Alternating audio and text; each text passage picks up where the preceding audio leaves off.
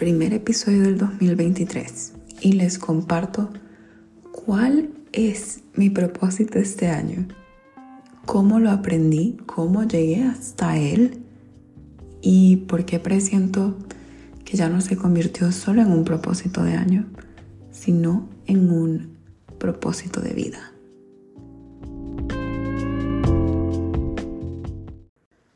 Como podrán ver por el título de este episodio, se trata sobre romantizar la vida.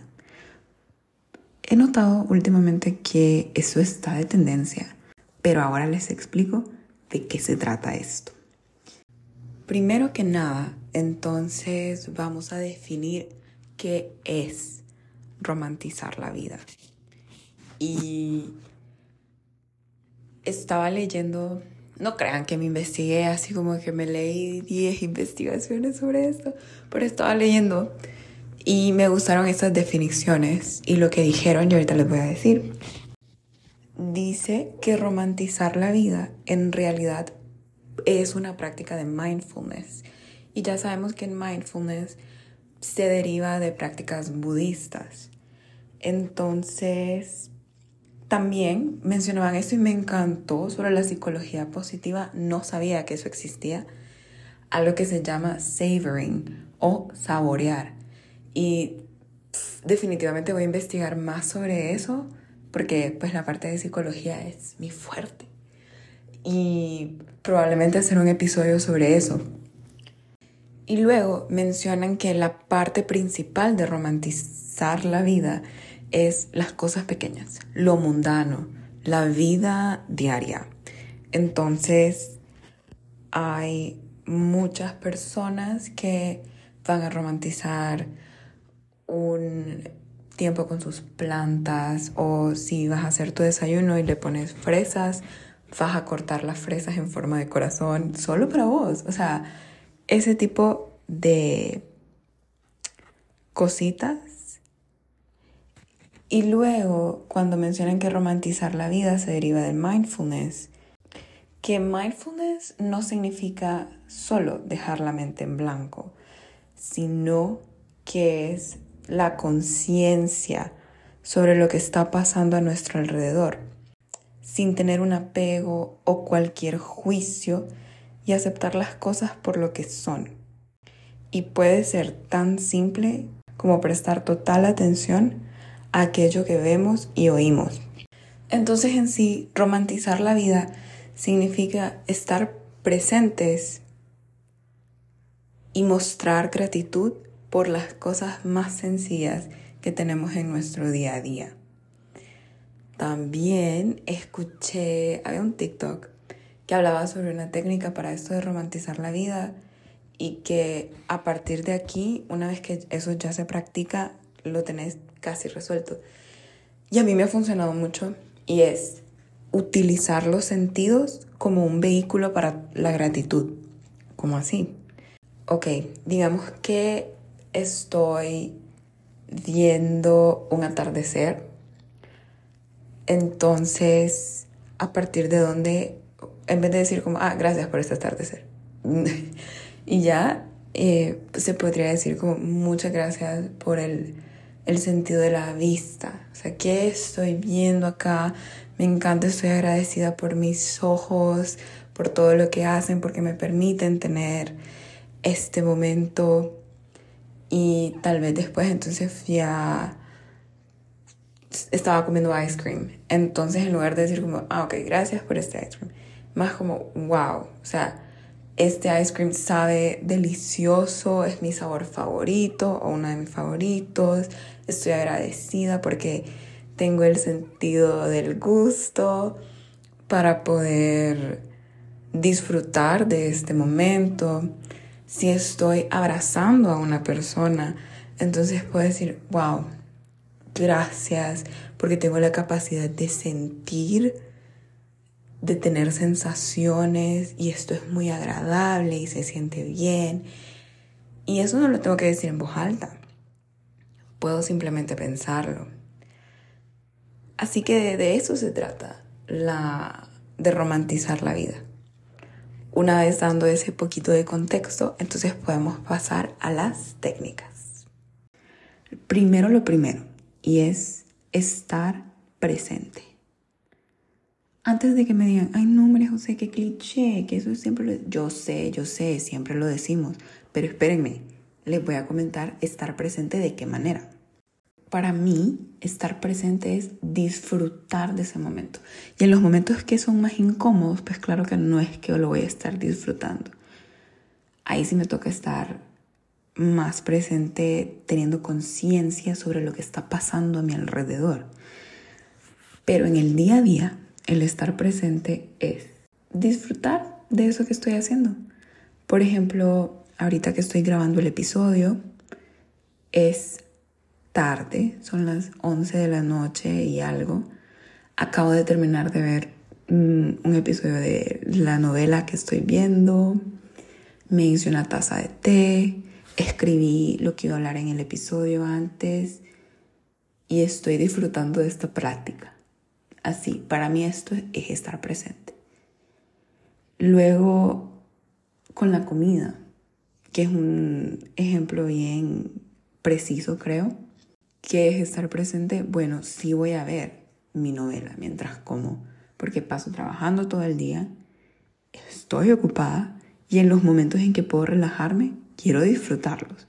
Entonces dije, bueno, si voy a comer mientras estoy viendo algo, que sea algo que me encante completamente. O sea, que sea mi cosa favorita en el momento. Entonces eso hice estoy intentando volver al hábito de cocinar yo mis comidas, que queden ricas y pues si estoy viendo algo, que es algo que disfrute, o sea, que por todos lados haya un gusto. O sea, bien hedonista de mi parte. Pero en los momentos de relajación creo que eso es importante. Y entiendo que pueden haber diferentes perspectivas, como alguien que diga, no, es que eso para mí no es estar presente, eso a mí no me funciona, eso me da más ansiedad, cómo voy a elegir lo que voy a ver y qué, qué comida y no tengo tiempo, y está bien. Yo tengo mi técnica. Por análisis y todo lo demás, llegué a ella. Pero apuesto a que vos también tenés esta capacidad y podés llegar a descubrir, a crear cuál es tu técnica y qué significa estar presente. Claro que sí. entonces sí me gustaría como, como que analizaran esa parte que es estar presente. Muy interesante. El segundo paso para romantizar mi vida es cuidarme. Muchas veces se habla como, amate a vos misma. Y es como, sí, pero ya. Entonces, he entrado en, uf, hace años, empecé este viaje de tener hábitos de autocuidado y este año estoy retomando algunos. Entonces decidí como yo voy a cuidarme.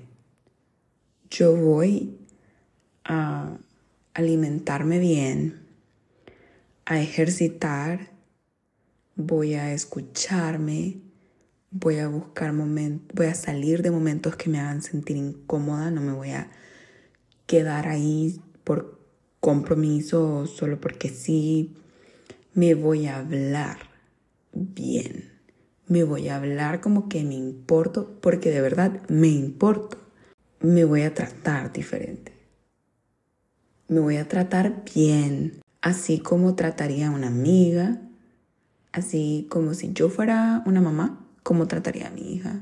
Yo me voy a tratar bien. Y es una decisión consciente que estoy tomando. Porque si vivo diferente, si me hablo diferente y si me trato diferente, vivo mejor. Ya está comprobado. Entonces, poco a poco, día con día, voy cambiando eso. Y ustedes me dicen, bueno, ¿cómo lo puedo hacer yo? Algo que les puedo aconsejar es cambien una palabra de su vocabulario. Por ejemplo, yo, y creo que eso está en el episodio de las cinco reglas de oro, yo no me trato de tonta, de estúpida, no, no, no, yo me digo humana. Entonces, si voto algo, bueno, digamos que boté la taza donde tengo el té ahorita. Hace muchos años hubiera dicho como, ay, qué tonta María José, que no sé qué, no te fijas. Pero al estarlo practicando inconscientemente, cuando pasaban ese tipo de cosas y se me venía a la mente decirme tonta, yo me corregía y me decían, no, no, no es tonta, es ser humana. Ay, María José, qué humana fuiste en este momento. Como despistada. ¿Por qué no te estás concentrando? ¿Será que ya no vas a volver a poner la taza en ese lugar? Etcétera. Lo fui practicando tanto que ahora es automático. Y así estoy intentando ahora con la palabra gastar. Ya no me gusta usar gastar, sino que prefiero usar invertir. Vamos a ver qué otra palabra. Otra es como si estamos hablando con alguien, bueno, lo que sea, hay una situación que yo no quiero hacer o que me incomoda hacer. Entonces antes hubiera dicho, por ejemplo, vaya, usar un vestido que no me gusta, pero usarlo por porque es el único que tengo, porque se supone que eso es lo que debería ponerme. Antes hubiera dicho como, bueno, ni modo, me toca. Cuando toca, toca. Ahora no, ahora yo digo, me amo demasiado como para hacerme eso. Me amo mucho como para ponerme en esa situación. Y fueron decisiones, o sea, fueron esas palabras que conscientemente intenté cambiar, que me han ayudado bastante. O sea, la forma en cómo pienso, como uno piensa antes de hablar, eh, me ha ayudado mucho a cambiar mi mentalidad. Entonces, ese es un consejo para romantizar la vida. Tres, me doy cuenta de la velocidad a la que me siento cómoda en vivir mi vida. A veces yo quiero vivir todo así acelerado. O sea, como get it done y ya, o sea, esto como si la vida fuera una checklist y es ya, esto ya está, esto ya está, esto ya está, ok, perfecto. Pero sabemos que no es así. Suceden tantas cosas que nos interrumpirían esa checklist de la vida. Y ahora me doy cuenta al momento de tomar decisiones que necesito tiempo. Yo no es que no puedo, pero no me gusta, no es mi preferencia tomar decisiones bajo presión. Entonces, ahora sé eso, soy muy consciente de eso.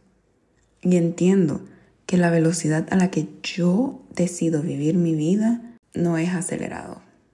Para nada. O sea, para alguien eso puede servirle muy bien por ellos o por ellas. Pero para mí necesito ir lento y contento. No a paso de, de esos osos dormilones, pero sí de una forma que me permita analizar la situación, las consecuencias. Tal vez hay alguien que en un minuto puede pensar todo eso y, wow, o sea, inteligencia al mil. Pero yo, yo prefiero, María José Mercal, sí prefiero tomarme mi tiempo al vivir mi vida cuarta parte para romantizar mi vida. Me di cuenta de algo que me cambió la existencia. Me di cuenta que no es mi responsabilidad hacer que otras personas aprendan sus lecciones. La divinidad, o sea, el universo, Dios, como quieran llamarlo, sabe de todas las consecuencias que yo he tenido que afrontar por decisiones que he tomado. Y hay otras personas que están involucradas. Pero ya no me toca a mí enseñarle a esas personas cuál es la lección que debían aprender de esta vivencia. Porque a veces uno quiere como, mira, ya aprendí esto, te llevo de la mano también para que lo aprendas no se puede. No se puede, o sea, no hay nadie que aprenda en cabeza ajena. Y finalmente como que me cayó el 20 y dije, no, es mi responsabilidad enseñarte que tenés que respetarme. No es mi responsabilidad enseñarte que tenés que acompañarme. No sé, lo que sea. Ahorita me lo estoy inventando. Pero darse cuenta. Y muchas veces nosotros sentimos esa responsabilidad con nuestros papás. Por ejemplo, cuando yo me di cuenta que ya no era mi responsabilidad que mis papás aprendieran eh, lecciones que yo he aprendido en terapia, por podcast, en mi propia carrera de psicología, no es que ya no les voy a compartir información valiosa, claro que sí, pero no es que voy a estar ahí 24/7. ¿Ya escuchaste el podcast? ¿Ya llamaste a tu terapeuta? ¿Y cuándo quedaron? ¿Y ya llamaste? ¿Y ya llamaste? ¿Ya llamaste? No. ya es responsabilidad de cada quien aprender sus lecciones. Y otra parte muy importante en esto de romantizar la vida es el soundtrack que le estamos dando. ¿Qué música tenemos de fondo? ¿Qué tipo de contenido consumimos? Entonces, así como un dato extra, yo les quiero comentar de los artistas que me ayudan a romantizar muchos momentos.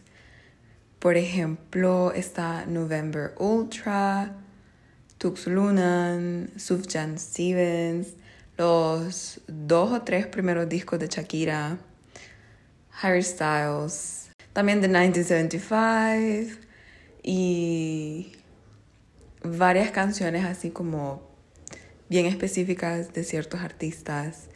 Entonces, creo que sería divertido una tarea como de hacer una playlist sobre cómo se siente una vida romántica no necesariamente para compartirla con una pareja, sino que en general, qué vibras tiene para ustedes una vida romántica y cómo lo transmitirían a través de la música. Y esa meditación me hizo darme cuenta que hay algo increíble a la vuelta de la esquina de este año. Y le comentaba a unos amigos que tenía miedo porque me sentía muy calmada o sea, yo, yo sé que se vienen cambios importantes este año, experiencias bastante importantes, pero que me sentía muy calmada. Y claro, sentía ansiedad porque la calma no es algo con lo que estoy muy familiarizada. Pero ahora entiendo que lo que se viene es algo sólido y duradero. O sea, se acabó lo dramático y lo pasajero. Se acabó.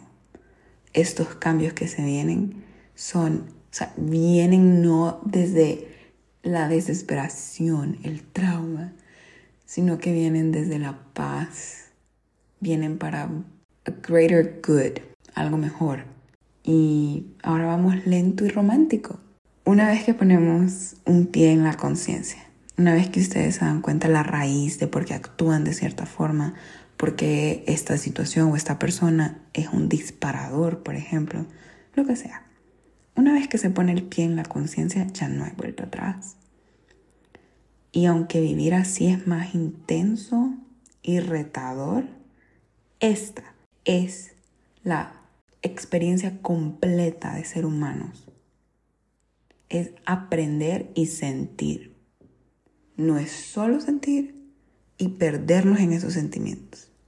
Es aprender de eso también y aplicarlo, obvio está. Entonces sí les invito a que hagan muchos ejercicios de autoconocimiento y uno de esos fantásticos es hablar con ustedes mismos sobre un tema X. Lo que sea, lo que se les venga más fácil y poco a poco irse adentrando a ellos. Si no les gusta hablar con ustedes mismos, bueno, escríbanlo, piénsenlo, pero comuníquense con ustedes mismos. Porque esa conciencia ya es un 80% del cambio del trabajo que se tiene que hacer y trae muchísimos beneficios. Así que 100% recomendado.